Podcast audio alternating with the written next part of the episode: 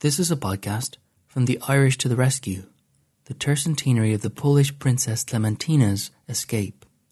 This seminar was organised on the occasion of the tercentenary of the rescue of the Polish princess Maria Clementina Sobieska from captivity in Innsbruck in April 1719 by a small group of Irish and French people in a most dramatic fashion. The event took place in Europe House in Dublin on the 30th of April 2019 and was generously sponsored by the Embassy of the Republic of Poland in Dublin, the Embassy of France in Ireland, the Alliance Francaise Dublin, Rathmines College of Further Education, the Technological University of Dublin, and Dublin City Council. In this episode, a recording of a paper by Richard Maher from Rathmines College of Further Education and Technological University of Dublin.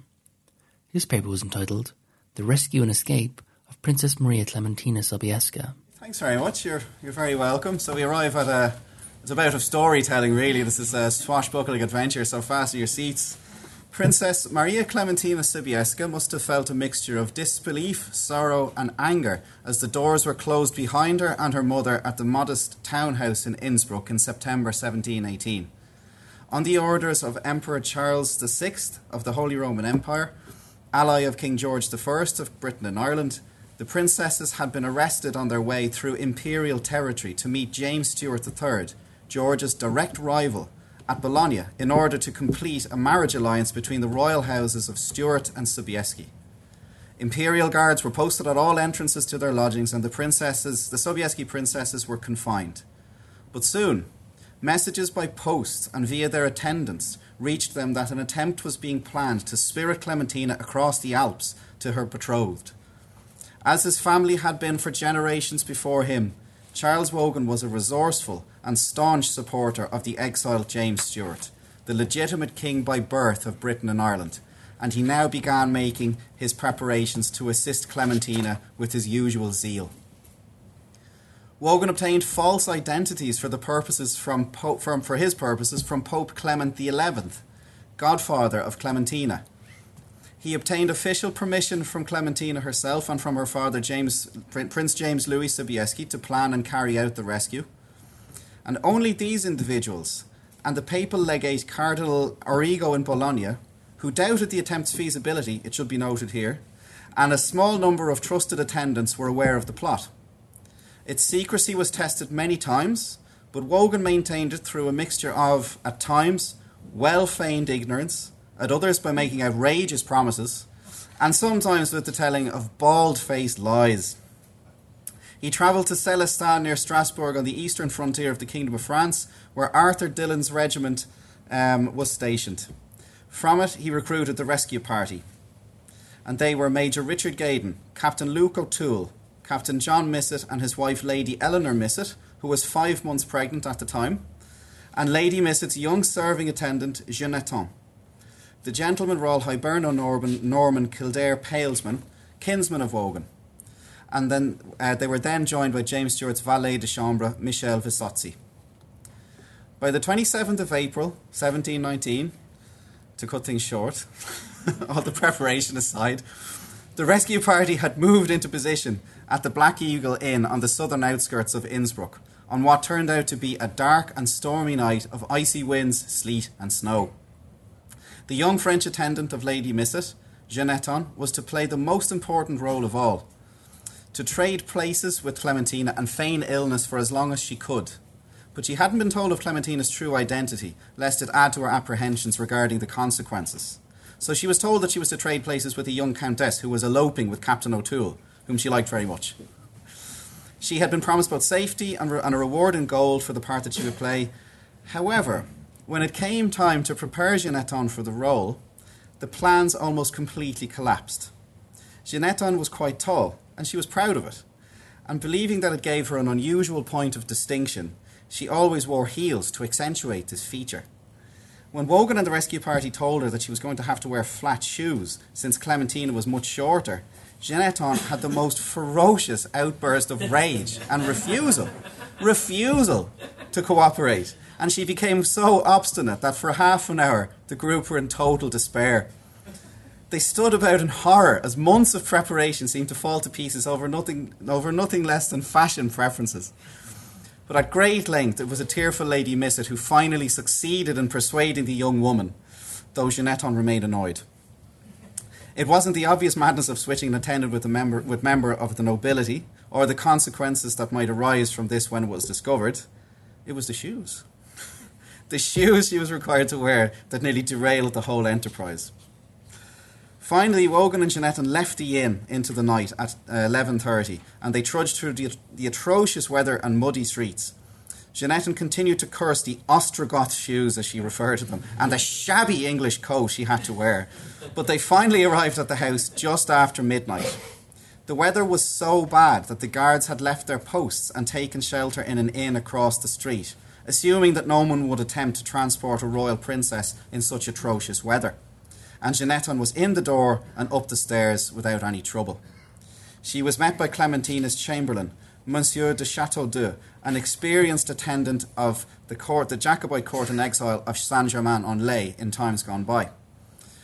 Uh, he was at the top of the stairs and he escorted her into the princess's chambers. Clementina said agonized goodbyes to her mother. She put on the heavy English coat and left a letter which gave the impression to, that her mother had nothing to do with the escape but Chateaudoux had to, had to eventually physically separate mother and daughter to get Clementina out the door. Uh, Wogan stood three doors down for an interminable half an hour until, after the clock had struck one o'clock in the morning, Clementina emerged and off they sped towards the inn. The weather was beating down so furiously that at one point on their way to the inn, there was a sustained channel of water they had to cross on the road, and being in a rush to get across, Wogan directed the princess to step on a stone to reach the other side. But when the princess stepped on it, she sank into the mud up to her ankle, which sent Wogan into a massive confusion, of course, and he bumbled about getting her out of it, and off they went um, uh, on their way. Um, her page Konski was, was with them, Clementina's uh, personal page, um, with a bundle of Clementina's effects in his hands which he neglected to tell anyone contained all of the princess's priceless crown jewels. At about half one, they arrived at the inn where the harrowed rescue party were waiting. Addressing them all, the princess said, Welcome to you, my brave rescuers. May the good God who brought you to me be our guide from now on.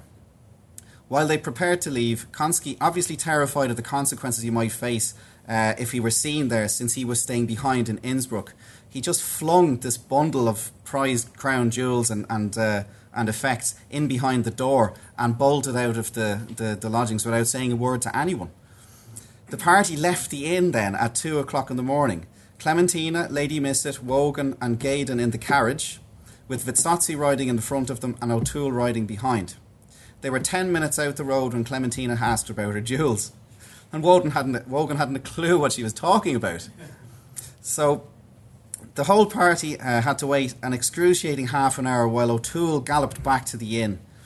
Finding the front door unlocked, he quietly let himself in and, as deftly as possible, groped around in the dark until at last he found the bundle behind the door and he rejoined the elated party where he had left them. They made slow progress up the steep slope of Mount Brenner, but reached the summit at dawn. Uh, at, uh, reached the summit at dawn on the 28th of April, where Captain Misset who had been sent ahead, was waiting for them. While they changed horses for the next phase of the journey, Clementina fainted. Panic ensued until Lady Misset used a bottle of eau de carme, the smell of which revived the princess, who said, Ah, my little woman, and you, my little, uh, my poor marmosets, take courage, there is nothing to worry about. She used pet names after this point with them all, and Wogan became Papa Warner, the original name he gave when he first met her at her home in Ohlau, and Lady Misset permanently became the little woman. The harsh weather which, which battered them on the north side of Mount Brenner gave way to much gentler and milder condition, conditions on its southern face. They only stopped to change horses and kept moving, entertaining the princess with stories. Wogan was completely paranoid, of course, though, and he fought sleep as best he could using snuff and tobacco, but at one point he do- dozed off with something in his hands, which clattered Clementina on the head. He froze and stared for a mortified second and just murmured, It will never happen again. but Clementina just laughed it off. Calamity seemed to hover around the rescue party as they sped towards the safety of the Italian states. One serious incident occurred uh, when the carriage was travelling on the old and narrow Roman road through the mountains. The road was bordered uh, by a wall on one side and a sheer precipice on the other down to the River Adige. At one point on this dangerous road, the coachman was speeding, as instructed, but took a dangerous risk by attempting to overtake a merchant wagon which hugged the wall. Those in the carriage only felt a jolt, nothing more. But then O'Toole rode up and started whipping the driver, cursing him in a hushed voice. Wogan emerged and asked what was the matter. But he knew O'Toole was not easily rattled, and seeing his distress, he waited until later to shield the princess from seeing his demeanour. Apparently, the two outer wheels of the princess's carriage had flown out and dangled over the edge of the cliff.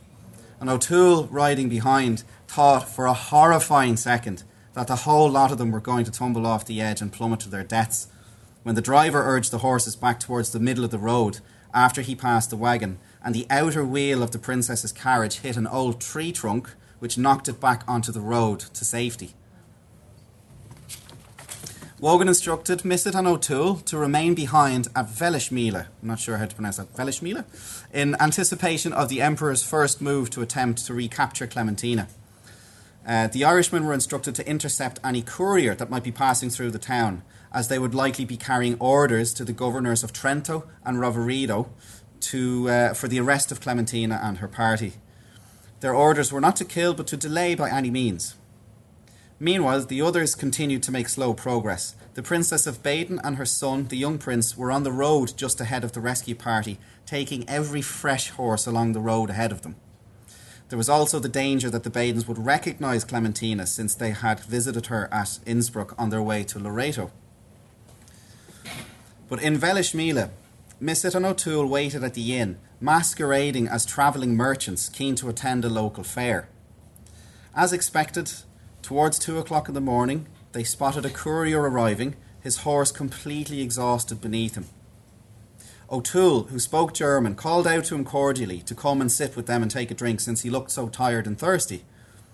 The tired officer sat and gave out about the lack of fresh horses and the bad road, while Misset sneakily spiked his wine with a powerful eau de vie made locally in Strasbourg and he poured the rest of the contents of it into a large water jug that was sitting nearby. The officer drank down his wine, noting its peculiar strength, and the Irishman acknowledged this, saying, Ah, yes, this was a local product, but cautioned him to water it down to mediate the strength of it. Which he did liberally. As his wits became progressively annihilated, the Irish made a show of their drinking prowess. And wanting to save face, of course, the officer had to at least attempt to keep up. And within the hour, the poor man was completely incoherent and soon began vomiting violently. The Irishman quietly removed his orders from his satchel and destroyed them, all the while consoling their new friend and helping him up to bed, where he could do no harm. Later that morning, on the 29th of April, the rescue party reached the town of Trento as the Badens were leaving, and as before, there was not a single fresh horse to be found for the next stage of the journey. Princess Clementina was obliged by the circumstances to remain in the coach while the sun's heat increased throughout the morning, since many of the notables of Trento had visited her at Innsbruck. The local people were mystified by this strange situation. A carriage full of gentlefolk sitting in their carriage, refusing to get out, and chanced glances in at who was inside. The group had to act quickly, so they came up with a plan to trick the governor, Prince de la Tour Taxis. The prince was luckily indisposed due to an attack of gout, and Vezzosi was sent up to his residence on behalf of the Count de Cernez. This is the false identities that the Pope had issued, the Count de Cernez. He went up on behalf of the Count and his family to ask for some horses to be released from field work so that the Count might catch the Badens. After an initial refusal, Vezzosi returned to say that the Count was up on his way to make a personal application to the Prince knowing well what would happen. The prince was unwilling to embarrass the count by a further refusal, and so he relented. And the party were moving again by one o'clock that afternoon, with two fresh horses swapped for the two most tired ones. They pushed on to Roveredo, where they had a simple meal of bread and tea to sustain Clementina, who had felt faint again.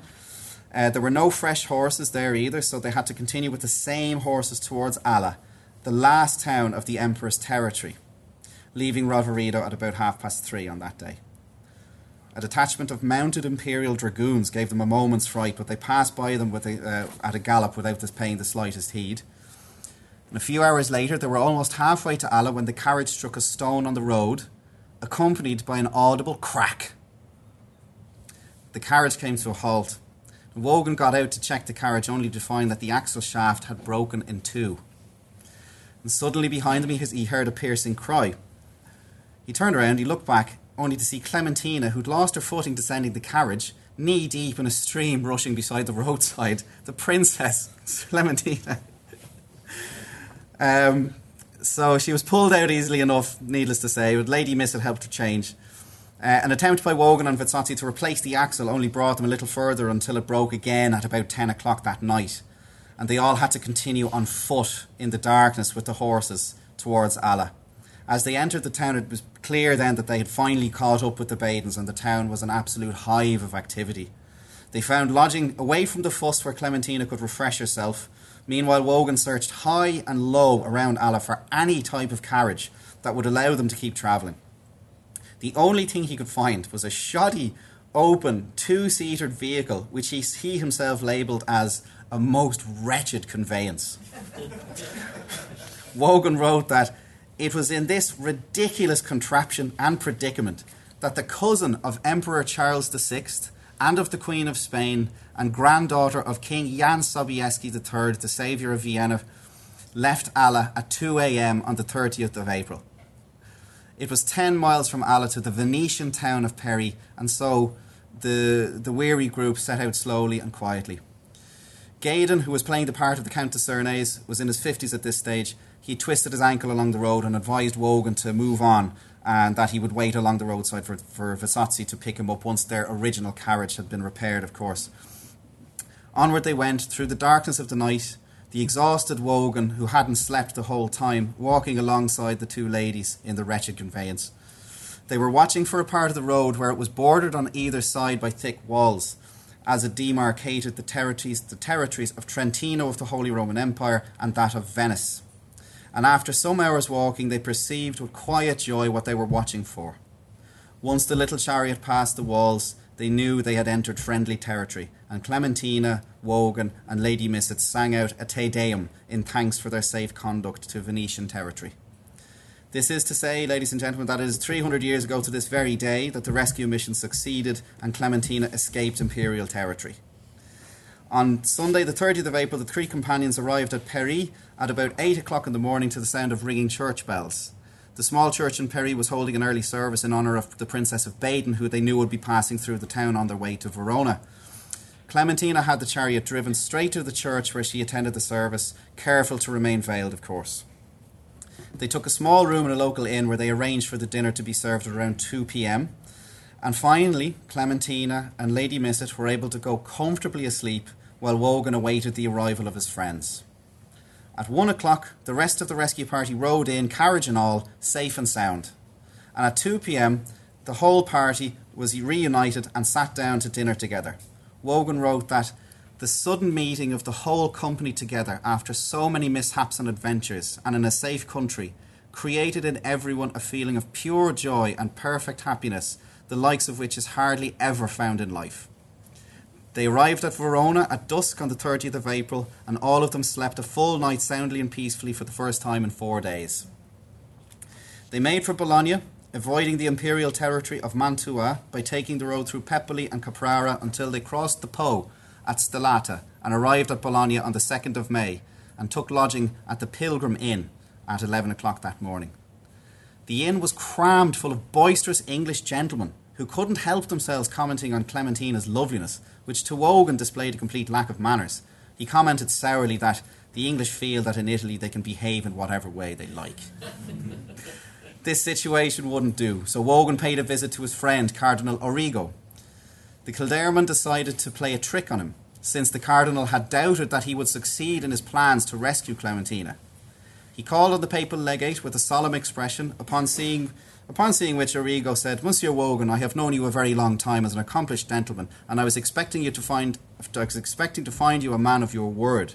To which Wogan replied, In what way have I failed your eminence? The Princess Sobieski, he said shortly, and Wogan allowed a small a slow smile to creep across his face. He said, She is here, Monsignor, and I am a man of your word, a man of my word. The cardinal leapt out of his chair and roared the words, Key! Key! Banging his hands on the walls as he did. And he made such a racket that his pages ran into the room, white faced, thinking that he was being attacked. The cardinal agreed to obtain quieter lodgings for Clementina and her beloved marmosets, and he had a small house near the city walls prepared for her. It was thought best to keep her identity secret, though, in order to maximise the effect of her arrival in Rome on the envoys of George I and Charles VI. The cardinal unwittingly found himself at the centre of controversy, though. He visited Clementina every evening between 9 and 11 o'clock at night.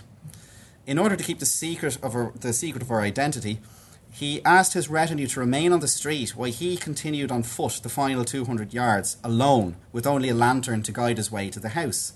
And of course, the Bolognese, being no more none the wiser, made the assumption that their beloved and pious cardinal had succumbed to the fruits of Eve, and that he was visiting a mistress near the walls of the town. James Stuart himself had travelled to Spain to lead a military expedition to Britain aimed at his restoration to his ancestral thrones, and for that reason he was not there to welcome Clementina in person at Bologna. He had left powers and instructions with his chief minister, James Murray, to carry out a marriage by proxy in the event that Clementina escaped captivity. On the 9th of May, Clementina was married by proxy to James Stuart III.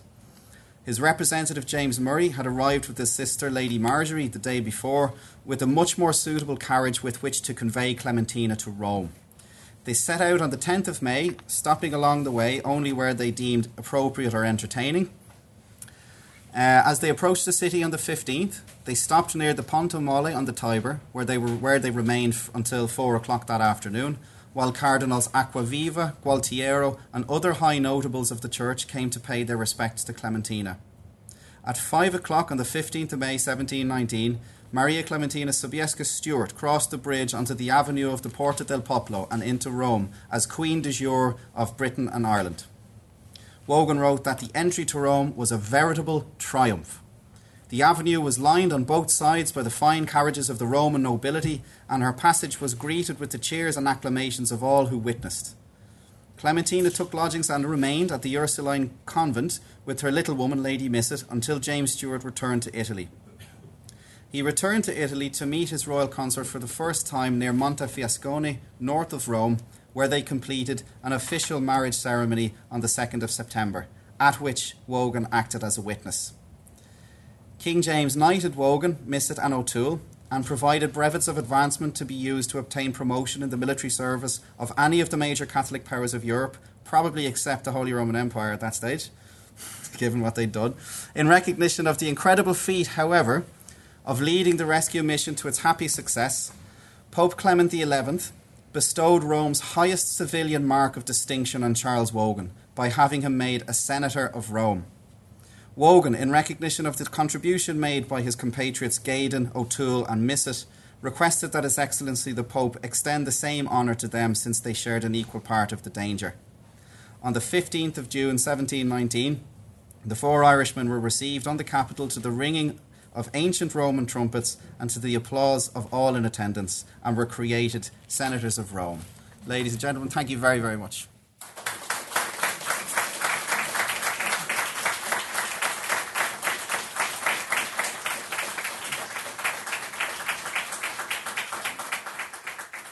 Thank you for listening to this podcast from the Irish to the Rescue, the tercentenary of the Polish Princess Clementina's escape. If you would like to listen back to more podcasts from the seminar, please go to historyhub.ie forward slash podcasts.